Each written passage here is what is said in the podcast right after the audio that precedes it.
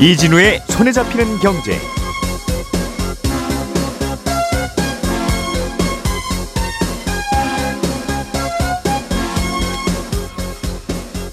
안녕하십니까 이진우입니다.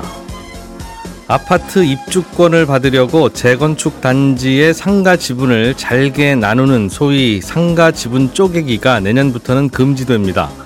상가 쪼개기의 주요 타깃이 된 서울 강남과 목동 등 주요 노후단지 재건축 아파트들의 재건축 추진에 탄력이 붙을 거라고 하는데요. 잠시 뒤 이 내용 자세하게 알아보겠습니다.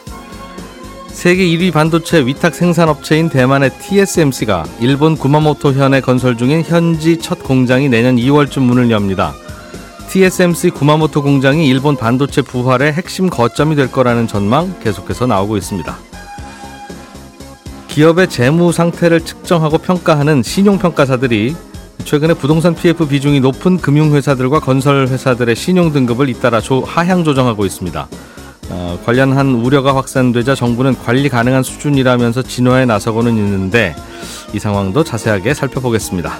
12월 12일 화요일 손에 잡히는 경제 시작합니다. 우리가 알던 사실 그 너머를 날카롭게 들여다봅니다. 평일 아침 7시 5분 김종배의 시선 집중.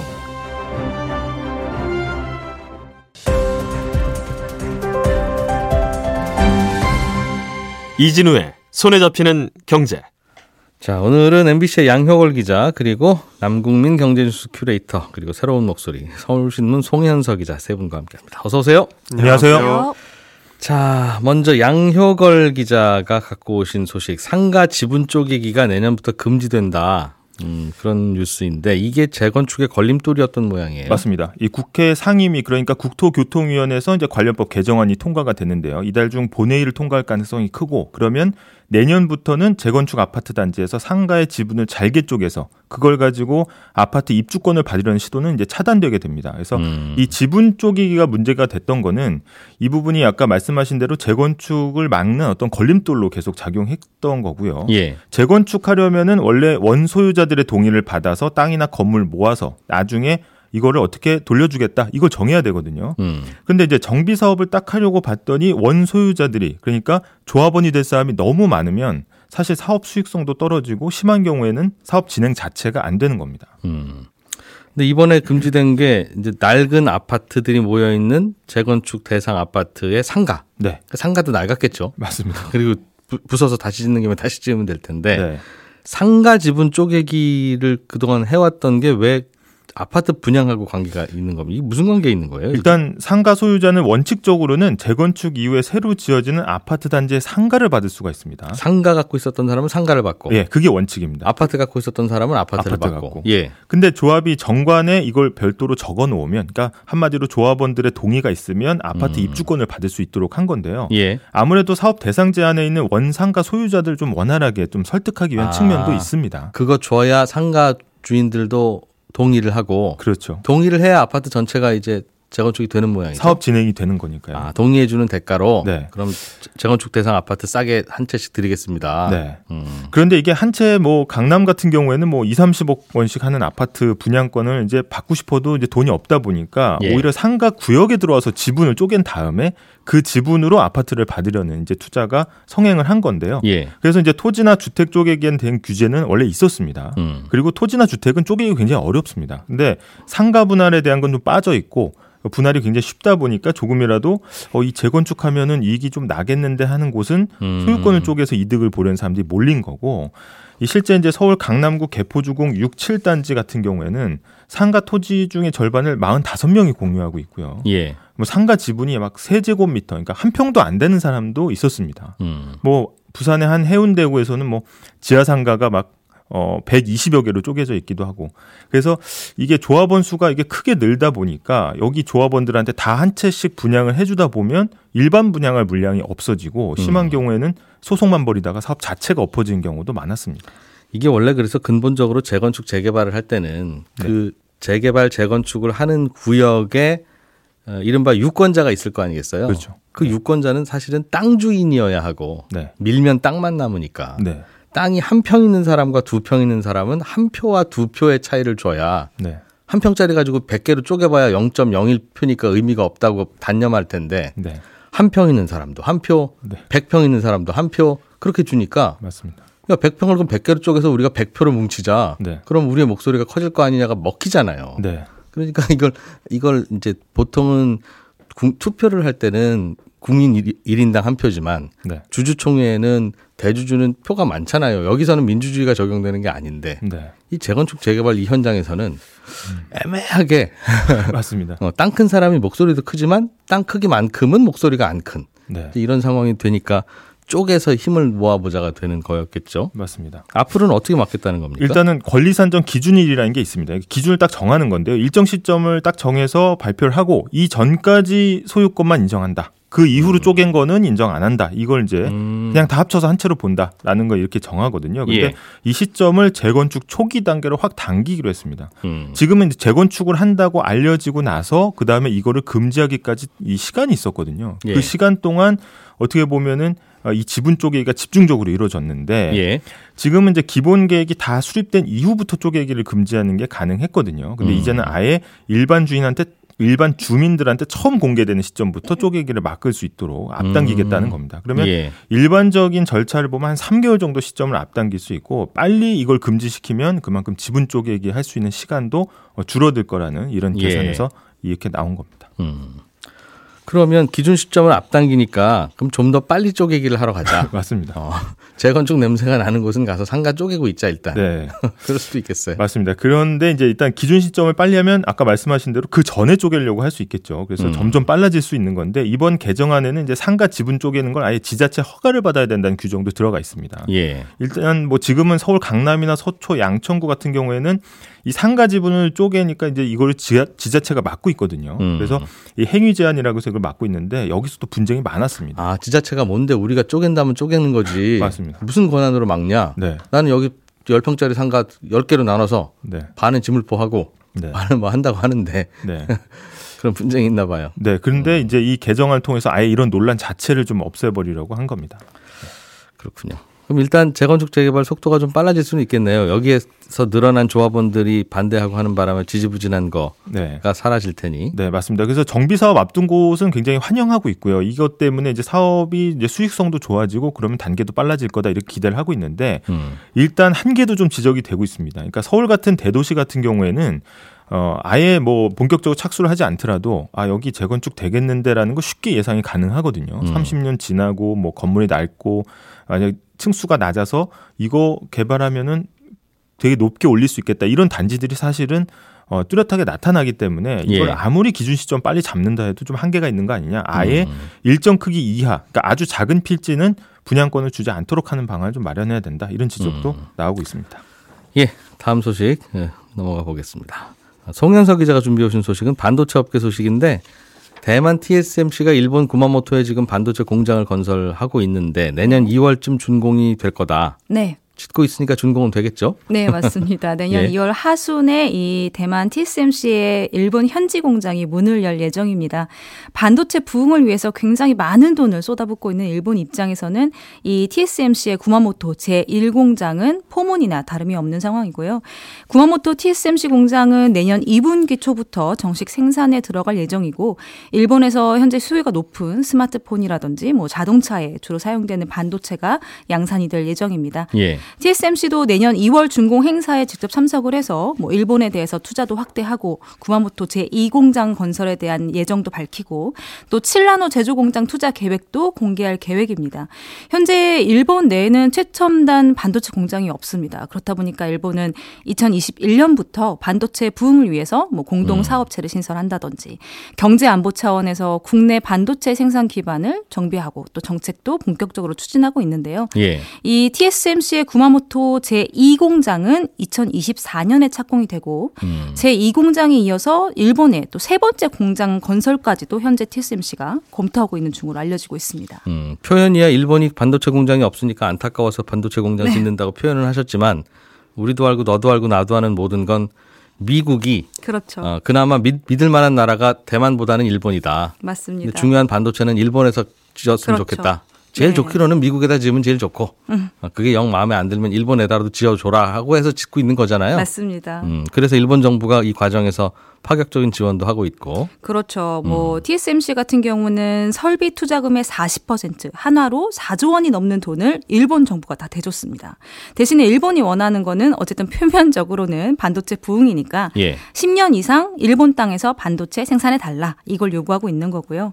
일본 내 스타트업 기업인 이 라피더스는 홋카이도에 생산 라인을 구축하고 있는데 물론 일본 정부가 여기에도 지원을 하고 있습니다. 마이크론 테크놀로지나 뭐 삼성전자 그리고 대만의 또 다른 파운드리 업체에도 지원을 하고 있는데 굉장히 좀 적극적으로 지원을 쏟아내고 있는 상황입니다. 이 TSMC의 구마모토 공장이요 현지 지역 경제에도 굉장히 긍정적인 영향을 주고 있다고 합니다. 지금 이 원래 공장 부지를 포함해서 대부분 밭 이었다고 해요. 그런데 예. 공장이 들어서면서 지역 분위기가 굉장히 달라지고 있고 이 산업단지 안에 TSMC뿐만 아니라 뭐 연관된 기업들도 지금 계속 들어올 준비를 하고 있습니다. 음. 아무래도 대형 산업단지가 생기다 보니까 여기에 들어와서 그러니까 구마모토에 들어와서 살아야 되는 공장 직원이나 관계자들이 많이 생기잖아요. 음. 그렇다 보니까 부동산 광고들도 굉장히 쉽게 접할 수 있고 예. 주변에 뭐 주택이나 아파트 건설 현장도 굉장히 많아지고 음. 있는 상황이고요. 그래서 이 지역의 부동산 업계가 정말 100년 만에 특수를 누리고 있다. 네. 이런 표현까지 쓰고 있습니다. 그거야 우리도 이제 경기도 지역에서 가끔씩 LG 디스플레이 공장 그렇죠. 들어왔던 파주, 네. 뭐 하이닉스 들어와 있던 뭐 이천, 뭐 삼성전자, 화성 이런 데서 네. 늘 바라 뭐 관찰하던 음, 광경이기도 하죠.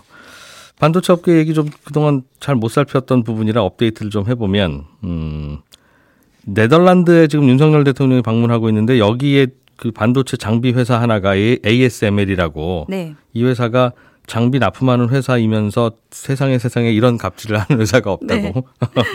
장비 안 주면 가동이 안 되니까. 맞습니다. 음, 그 회사랑도 협력을 좀 추진하는 모양이에요. 네, 이 ASML이 슈퍼을이라고 부르죠. 예. 왜냐하면 장비 한 대 가격이 3천억 원인데 말씀하신 것처럼 이게 없으면 사실 가동을 못하기 때문에 기업들이 반도체 회사들이 돈을 주고도 몇 년씩 기다려야 되는 그런 상황입니다. 음, 근데 이런 배경이 있기 때문에 사실 반도체 강국 지위를 지키려고 하는 한국한테는 이 기업을 ASML이라는 기업을 가진 네덜란드가 꼭 필요한 협력 국가일 수밖에 없는 거죠. 음. 그래서 지금 국빈 방문 중인 윤 대통령이 이번에 이제 인터뷰를 하면서 반도체가 한국과 네덜란드 협력 관계의 중심축이다 이렇게 강조를 한 겁니다. 그리고 이재용 삼성전자 회장이나 최태현 SK 회장까지 다 대동하고 ASML의 클린 룸까지 들어갈 예정이라고 합니다. 그러니까 외국 원수 중에서는 처음으로 들어가는 거라고 해요. 그래서 굉장히 좀 긍정적인 이야기들이 나올 것이다. 이런 기대들이 많습니다.